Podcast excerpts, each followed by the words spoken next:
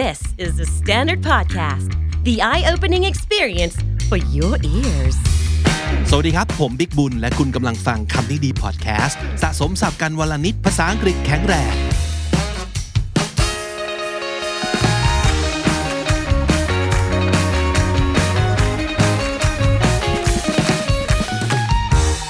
KND วันนี้ปะทะ GPT ครับ ไม่ใช่การปะทะแบบมาสู้กันขนาดนั้น แต่ว่าต้องยอมรับว่า Chat GPT เป็นนวัตกรรม มันเป็นปัญญาประดิษฐ์นะครับในเวอร์ชั่นใหม่ล่าสุดที่หลาย ๆ คนกำลังตื่นเต้นกับมันอยู่นะครับ มันอาจจะเปลี่ยนโลกเรา ไปอย่างสิ้นเชิงได้เลยในแง่ของการทำ content ก็เป็นไปได้นะครับ หลายๆ คนใช้ Chat GPT ในการช่วยทำ content ช่วยในเรื่องของงานเขียนต่างๆคำนี้ดีก็เคยใช้เหมือนกันแต่ว่าเรายังไม่เคยใช้ Chat GPT ในการทำสคริปต์ขนาดนั้น แต่ว่ามันเป็นตัวตั้งต้นที่ดีในการ brainstorm ไอเดียได้ เพราะว่า basically แล้ว Chat GPT มันคือเหมือนกับเราได้คุยกับอินเทอร์เน็ตทั้งหมดนะความรู้ข้อมูล database ปัญญาทั้งหลายที่คนสะสมไว้ตั้งแต่เริ่มมีอินเทอร์เน็ตเกิดขึ้นในโลกนี้ มันถูกถ่ายทอดผ่าน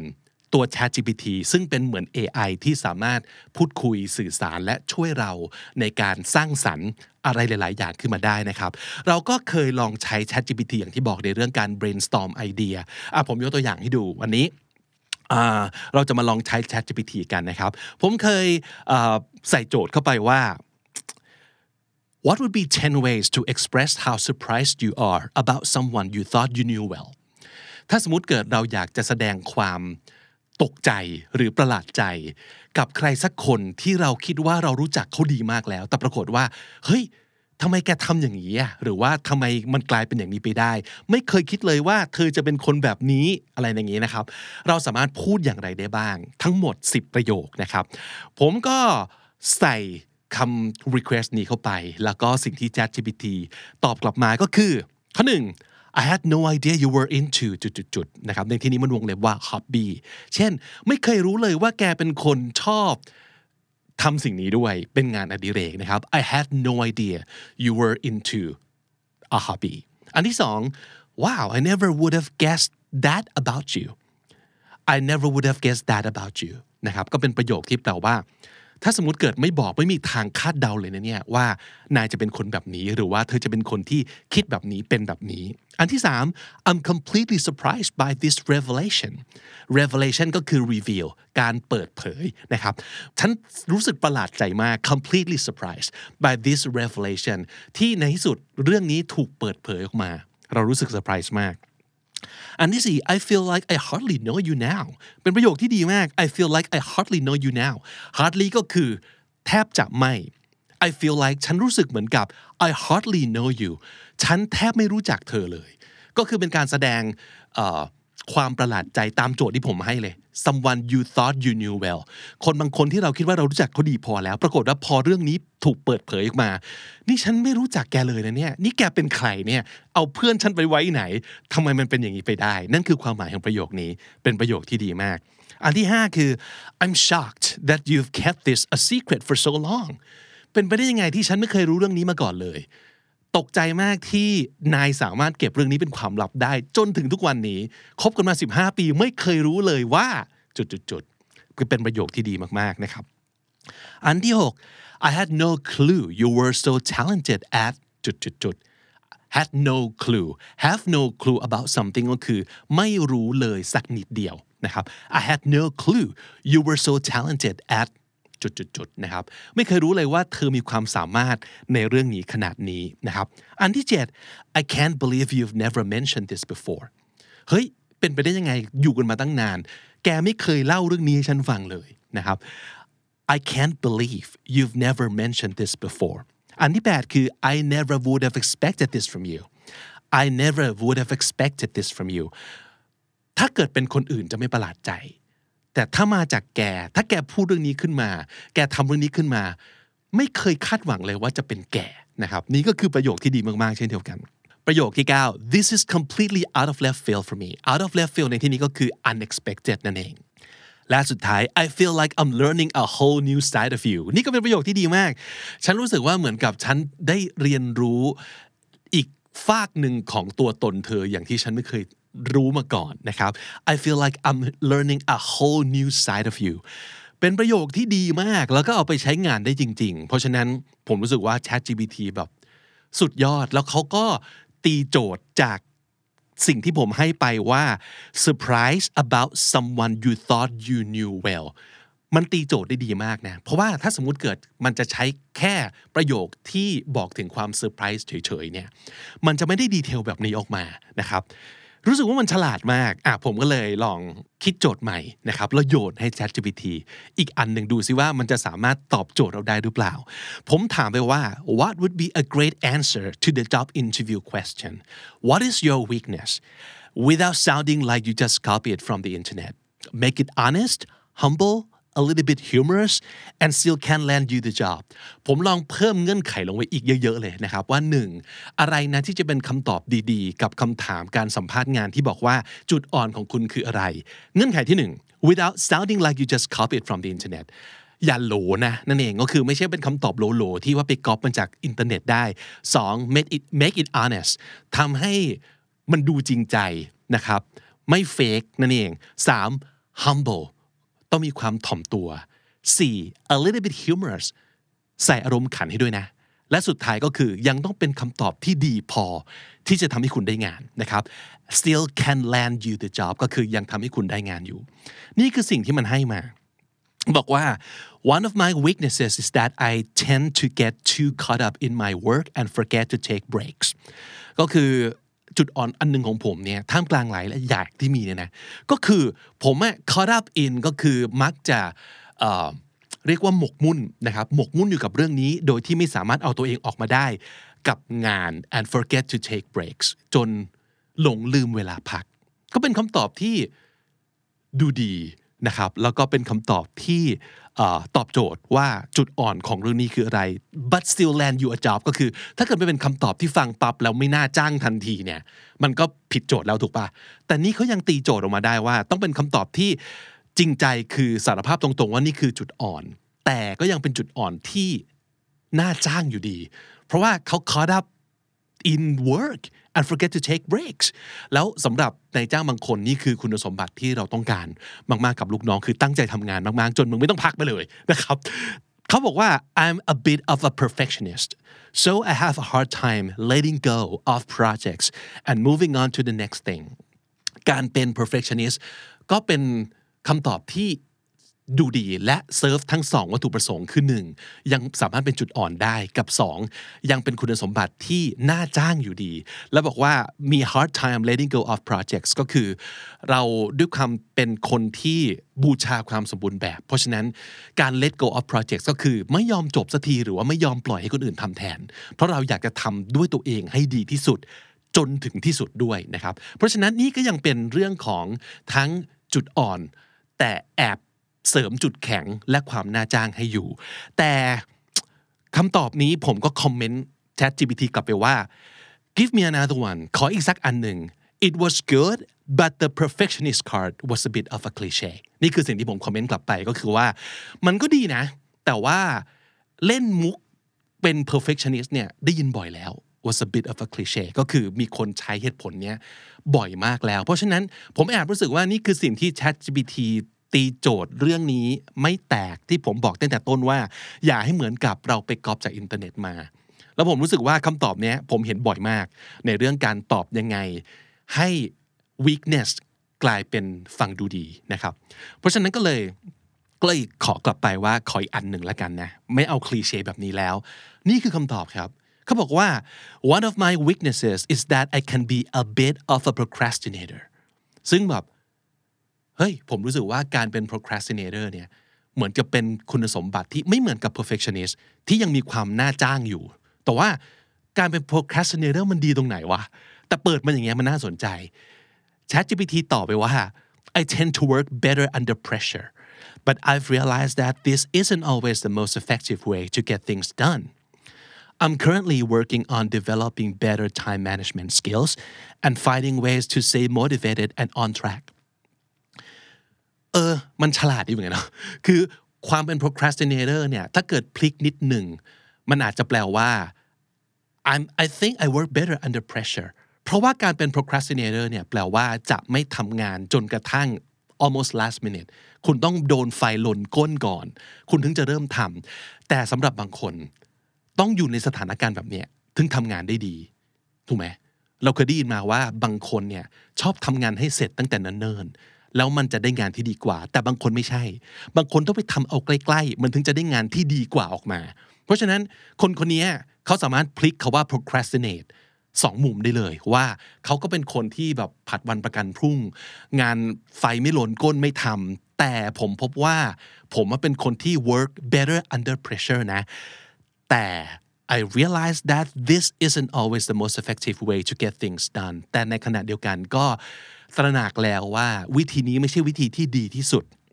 ในการที่จะทำงานให้สำเร็จไปซะทุกครั้ง เพราะฉะนั้นตอนนี้เขากำลัง work on management skills time management skills อยู่ก็คือ รู้ดังนี้แล้วผมก็เลยพยายามที่จะแก้ไขจุดอ่อนของตัวเอง ด้วยการเสริมทักษะนี้เข้าไปนะ อันนี้ก็เป็นเรียกว่าเป็น classic way of answering this question เหมือนกันก็คือ การพูดถึงจุดอ่อนตัวเอง อย่าพูดแค่จุดอ่อนคืออะไรแล้วจบ แต่ต้องบอกด้วยว่ามันทำให้เราเรียนรู้อะไร แล้วก็เรากำลังพยายามทำอย่างไรอยู่ เพื่อกำจัดจุดอ่อนข้อนี้ของเรานะครับ แล้วทั้งหลายทั้งปวง ChatGPT ก็อธิบายมาว่า this answer is honest humble and shows a willingness to work on improving their weakness. It also highlights the specific steps the person is taking to address the issue, which demonstrates proactive problem solving skills. มันก็อธิบายและแถลงมาให้หมดเลยว่าที่ให้คำตอบเป็นแบบนี้เพราะว่าอะไร มาถึงตอนนี้แล้วผมเลยรู้สึกว่าแบบเฮ้ยเจ๋งดีว่ะแต่ลองเปลี่ยนดูจากโจทย์ที่มันดูแบบ productive เนี่ยลองมาทางโจทย์แนว creative หน่อยไหมที่อาจจะไม่ได้ productive ขนาดนั้น แต่ว่าดูซิว่ามันสามารถสร้างงาน creative ได้หรือเปล่า เพราะหลายคนเนี่ยเราเคยได้ยินใช่ไหมฮะว่ามีคนใช้ Chat GPT เขียนสคริปต์รายการ เขียนนิยายทั้งเล่ม แต่งเพลง แก้โค้ดมันทำได้หลายอย่างมาก เพราะฉะนั้นทั้งงานแนว productive งานแนว creative มันทำได้ดี ผมก็เลยอยากรู้ว่ามันจะทำงานแนว productive เอ่อแนว creativity ได้ดีแค่ไหน ผมก็เลยให้โจทย์ด้วยว่า write funny poem about the year of bunny ให้ลองแต่งกลอน ตลกตลกเกี่ยวกับเรื่องปีกระต่ายดูซิ และนี่คือสิ่งที่ได้มาครับ The year of the bunny has arrived Hooray let's all be revived This fluffy little creature brings us all such pleasure With its cute little hops and wiggles it's sure to make our hearts giggle So let's embrace the year of the bunny and spread love and joy oh so sunny ถามว่ามันโอเคไหม มันก็เป็นกลอนที่น่ารักอย่างที่อย่างที่บอกไปว่าผมอยากได้ funny poem เกี่ยวกับปีกระต่าย เพราะฉะนั้นโจทย์เราค่อนข้างจะ มี condition น้อย มันก็เลยได้ออกมาเป็นแบบนี้นะครับ ซึ่งถามว่ามันเป็นกลอนที่โอเคไหมก็โอเค แต่ผมรู้สึกว่าถ้าเกิดเราลองปรับโจทย์นิดนึงล่ะ ผมก็เลยใส่โจทย์เข้าไปใหม่ว่า a little more substantial with more content nice little message about life perhaps ไหนลองใส่ content ข้อคิดอะไรที่มันเป็นเนื้อลงไปหน่อยสิเมื่อกี้มีแต่น้ำทั้งนั้นเลยนะครับ แบบกระโดดไปมามีซันนี่ต่างๆ รู้สึกมันไม่มันไม่ substantial เลยมันไม่ได้มันไม่ได้เนื้อ เพราะฉะนั้นก็เลยบอกว่าเอาเอาเนื้อเนื้อหน่อยขอเนื้อเนื้อหน่อยนะครับมันก็จัดมาให้ตามโจทย์เลย และนี่คือสิ่งที่ได้ครับ The year of the bunny has come at last a time for new beginnings to leave the past this little creature so full of life reminds us to live each day with strive. For bunnies know that every moment counts. They live in the present without any doubts. They hop and play and nibble on greens, embracing each day with all that it means. ดูมีคอนเทนต์ขึ้นมาทันที สื่อสารถึงการ live in the moment นะครับ สื่อสารถึงเรื่องของการดำเนินชีวิตไปโดยที่ไม่ต้องมีแบบความข้องใจสงสัยต่าง ๆ เอ้ย ได้แหละ ได้แหละนะครับ แต่ทีนี้ มีอยู่จุดหนึ่งที่ผมยังไม่แน่ใจก็คือ ทั้งหมดเนี่ยมีอยู่ศัพท์อยู่คำหนึ่งซึ่งผมไม่ค่อยคุ้นเคยคือคาว่า strive reminds us to live each day with strive ผมก็เลยไปเสิร์ชพบว่าคาว่า strive แปลว่า angry or bitter disagreement over fundamental issues หรือ conflict เฮ้ย เดี๋ยวนะ งั้นกลับไปที่เมื่อกี้นี้ this little creature so full of life เป็นสัตว์ตัวน้อยที่เต็มไปด้วยชีวิตชีวา and reminds us to live each day with strife คอยเตือนใจให้เรามีชีวิตอยู่ทุกวันด้วย strife หรอ ไม่ใช่แหละ อันนี้วางยาละ ไม่ใช่แหละ ก็คือเฮ้ยมันผิดพลาดไปได้ยังไง เพราะว่าตรงเนี้ยต่อให้เราไม่รู้คำศัพท์ เราก็ต้องรู้ว่ามันต้องเป็นคำ positive ถูกปะเตือนให้เราใช้ชีวิตทุกวันด้วยความ แต่ไอ้ด้วยความที่ว่ามันกลายเป็น strife ซึ่งแปลว่า ความโกรธความขมขื่นแปลว่า ความขัดแย้ง ไม่น่าใช่แหละผมก็เลยพิมพ์ถามก่อนว่า are you sure strife is a good word to use here ชวน AI คุยเลยว่า แน่ใจเหรอ ว่าคาว่า strive อะคือคำที่ถูกต้อง และนี่คือสิ่งที่เขาตอบกลับมาครับ คุณ ChatGPT ก็บอกว่า You're right. Strive isn't the best word to use in this context. Strive generally refers to conflict or struggle, which isn't the message I intended to convey. Which isn't the message I intended to convey. นี่มันคือเป็น AI ท่านหนึ่ง ซึ่งกำลังคุยกับเรานะ I apologize for the mistake. I apologize for the mistake. Here's a revised version of the poem that removes strife. อันนี้คือแบบตระหนักยอมรับในความผิดพลาด แล้วก็รีไรต์ให้ใหม่เลย เพราะฉะนั้นสิ่งที่มันแก้มันแก้แค่ตรงนี้เองครับ This little creature so full of life reminds us to live each day without any strife จาก with strife กลายเป็น without any strife ผมยังไม่ยอมจบ ผมเลยถามก่อนบอกว่า so why did you use it in the first place is that intentional or a mistake คือ I'm calling it out คือลองถามไปตรงๆเลยว่า ถ้าเกิดรู้แล้วว่าคาว่า strive ไม่น่าจะใช่คำที่เหมาะสมสำหรับโพมนี้ แล้วใช้คำนี้ทำไมตั้งแต่แรก นี่เจตนาหรืออุบัติเหตุ ตั้งใจวะเนี่ย แล้วนี่คือสิ่งที่เขาตอบกลับมาครับ I apologize for the mistake. Strive was not intentional, and I apologize for any confusion it may have caused. Thank you for pointing out the error. ขอโทษด้วยที่ ช้คำคำนี้ออกไป การใช้คาว่า strive ในบริบทนี้ ไม่ได้เป็นสิ่งที่เราตั้งใจ แล้วก็ขอโทษสำหรับความงุนงงสับสนที่อาจจะเกิดขึ้นได้นะครับ แล้วก็ขอบคุณที่เราได้บอกไปว่านี่คือน่าจะเป็นข้อผิดพลาด เพราะฉะนั้นสิ่งที่ผมได้เรียนรู้ก็คือว่า Chat GPT ฉลาดจริงครับ แต่มันไม่ได้ถูกต้องเสมอไป นี่คือสิ่งที่ต้องระวัง แล้วจากการที่ได้ลองไปดู YouTube หลาย ๆ ท่าน Content Creator หลาย ๆ ท่าน เป็นสิบเป็นร้อยเลยที่ทดลองใช้ Chat GPT ในการทำคอนเทนต์หนึ่งอย่างที่ผมได้ยินหลาย ๆ คนพูดตรงกันคือเรื่องนี้ คือเรื่องความถูกต้องของข้อมูล คือเรื่องของ fact check ทั้งหลาย เรื่องของ error ทั้งหลาย มันฉลาดก็จริง แต่มันยังผิดอยู่นะในบางครั้งอะ่ะ เก่งแต่ผิดได้ เพราะฉะนั้นนี่คือสิ่งที่ต้องระวังมากที่สุดในการใช้ Chat GPT ในการช่วยสร้างคอนเทนต์นะครับ อย่างที่บอกไว้ตั้งแต่ต้นมันเป็นตัวตั้งต้นที่ดีนะ ในการที่เราอยากจะทำคอนเทนต์เราอาจจะบอกว่าให้ลองเขียนสคริปต์ของพอดแคสต์ว่าด้วยเรื่องนี้ในเวลา 3 นาทีหน่อยสิแต่ไม่ได้แปลว่าคุณควรจะเอาตรงสิ่งที่ Chat GPT เขียนให้เนี่ยมาพูดทันทีในรายการนะ นั่นคือตัวตั้งต้นที่ดี มันเป็นตัว brainstorm ที่ดี แต่ว่าเราต้องรู้จักใส่เงื่อนไขที่เราอยากได้ลงไป คือถ้าสมมติเกิดเราไม่บอกว่าให้เขา specific แค่ไหน ChatGPT ก็อาจจะมากว้างๆให้เรา มันก็จะพูดแบบ general มาก ยิ่งเราใส่เงื่อนไขลงไปมากแค่ไหน มันก็จะยิ่ง generate response ที่น่าจะตรงกับความต้องการเรามากขึ้นเท่านั้นนะครับ แล้วก็สิ่งที่เราควรต้องทำเสมอก็คือเรื่องของการตรวจสอบความถูกต้อง ของข้อมูล หรือแม้แต่ในกรณีนี้การใช้คำมันผิดอย่างสมมติถ้าเกิดผมเอากรอนนี้ไปโพสต์ออนไลน์ หรือว่าไปส่งให้กับเพื่อนพ่อแม่หรือใครก็ตามที คือโป๊ะเลย เพราะว่ามันผิดอย่างชัดๆนะดังนั้นสิ่งที่ควรต้องระวังสำหรับทุกคนก็คือ เราจะต้องทบทวน แล้วก็ ลองหาข้อมูลเพิ่มเติมจากสิ่งที่ Chat GPT เนี่ยช่วยสร้างขึ้นมาให้เราเป็นสเต็ปแรก อย่าเอางานของ Chat GPT ไปใช้แบบร้อยเปอร์เซ็นต์นะครับ เอามันเป็นตัวตั้งต้น แล้วก็ลองหาทางไปต่อของเราเองนะครับนั่นคือวิธีที่น่าจะใช้ Chat GPT มาร่วมสร้างงาน คิดซะว่ามันก็เป็นเหมือน Google แต่เป็น Google ที่ฉลาดมากๆเป็นเป็นอีกสเต็ปหนึ่งของแบบ Google นะครับเพราะฉะนั้นใช้ได้ครับแต่ว่าอย่า ให้มันวางยาคุณกันละกัน สรุปสับที่น่าสนใจในวันนี้นะครับ มีทั้งหมด 6คำและสำนวนที่เอามาฝากกันคำแรกคือ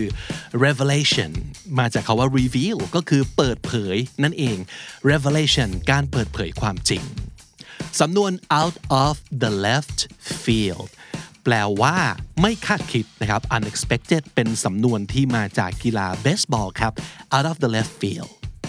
humorous แปลว่าตลกหรือว่ามีอารมณ์ขันครับ humorous to land a job ก็เป็นสำนวนเหมือนกันที่แปลว่า ได้งาน to land a job creature ก็คือสิ่งมีชีวิตครับ creature และสุดท้าย strife คำนี้ S T R I F E strife แปลว่า ความโกรธเคือง ความขมขื่น หรือว่าความขัดแย้งครับ และถ้าติดตามฟังคำนี้ดีพอดแคสต์มาตั้งแต่ episode แรกมาถึงวันนี้ คุณจะได้สะสมศัพท์ไปแล้วทั้งหมดรวม 8,529 คำและสำนวนครับและนั่นก็คือคำนี้ดีประจำวันนี้ครับ ฝากติดตามรายการของเราได้ทาง Spotify Apple Podcast หรือทุกที่ที่คุณฟัง podcast ครับ ติดตามกันทาง YouTube อย่าลืมกดไลค์กดแชร์เข้ามาพูดคุยกัน หรือว่ากด support เราด้วยการกดปุ่ม thanks หรือการ join เพื่อเข้ามาเป็นส่วนหนึ่งของ KND Club ได้เลยนะครับ ผมบิ๊กบุญวันนี้ต้องไปก่อนแล้วครับ อย่าลืมเข้ามาสะสมศัพท์กันทุกวันวันละนิด ภาษาอังกฤษจะได้แข็งแรงสวัสดีครับ The Standard Podcast, eye opening for your ears.